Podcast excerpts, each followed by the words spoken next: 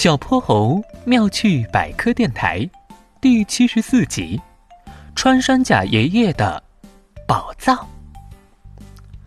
看到小泼猴在水池边玩鹅卵石，穿山甲爷爷就邀请他去家里坐坐，说自己有一样宝贝要拿给他看看。小泼猴很好奇，就随他一起回了家。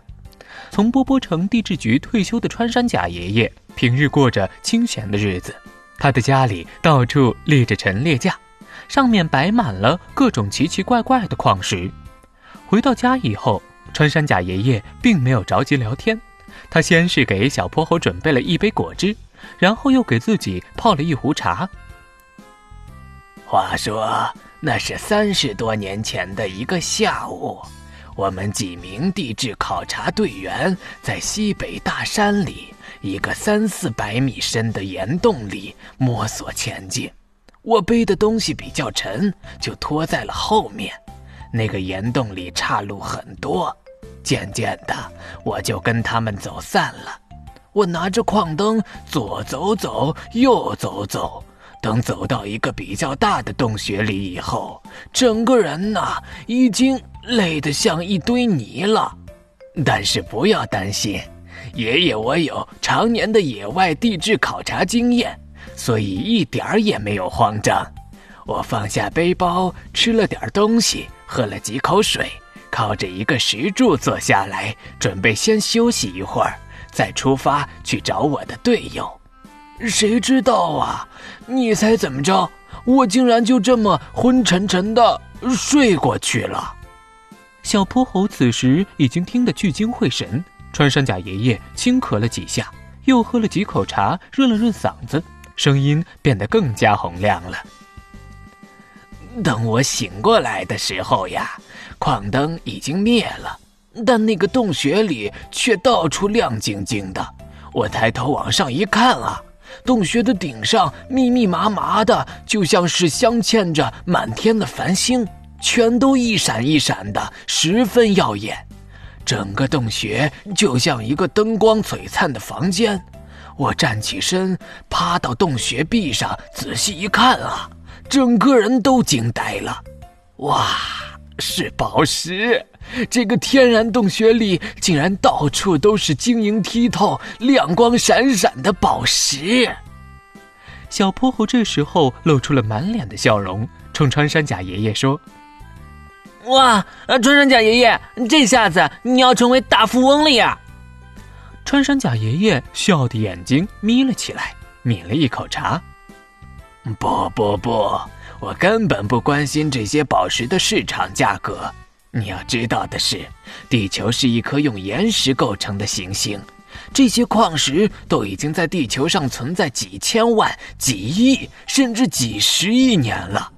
地球的岩石里天然含有九十多种元素，如果是很多的金元素汇聚在一起，这里就会形成金矿；如果是碳元素按一定结构汇聚在一起，就会成为金刚石；如果把它切割打磨，就是我们常说的钻石呢。不光是一种元素，它们还能三三两两，甚至更多种，共同构成某种物质。譬如我们常吃的食盐，就是氯元素和钠元素构成的；而晶莹剔透的水晶就主要是硅元素和氧元素构成的。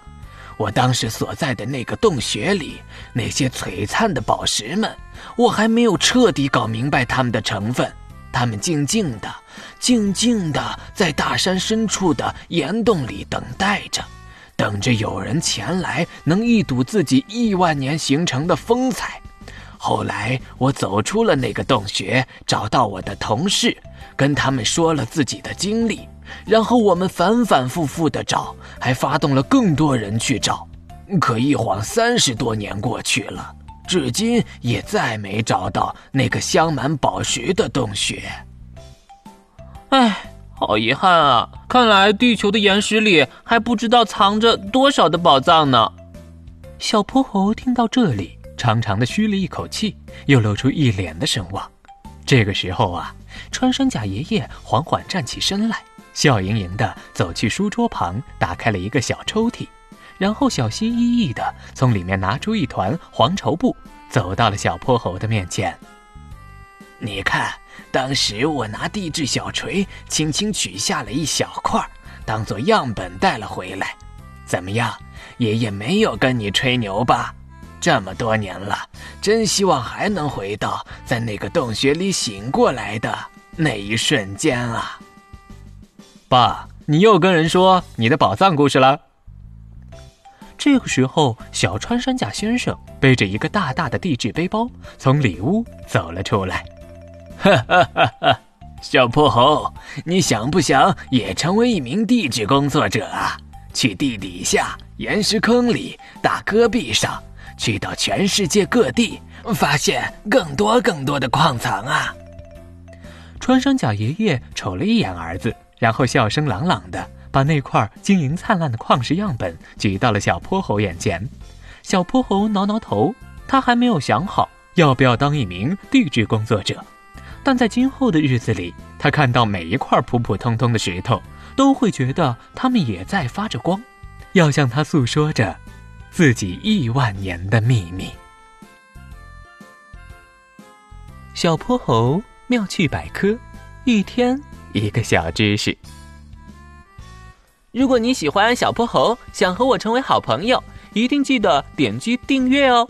同时，非常欢迎大家在节目下方留言，把心中的大问题、小问题告诉小泼猴，我们会从中挑出好玩有趣的来做解答和分享。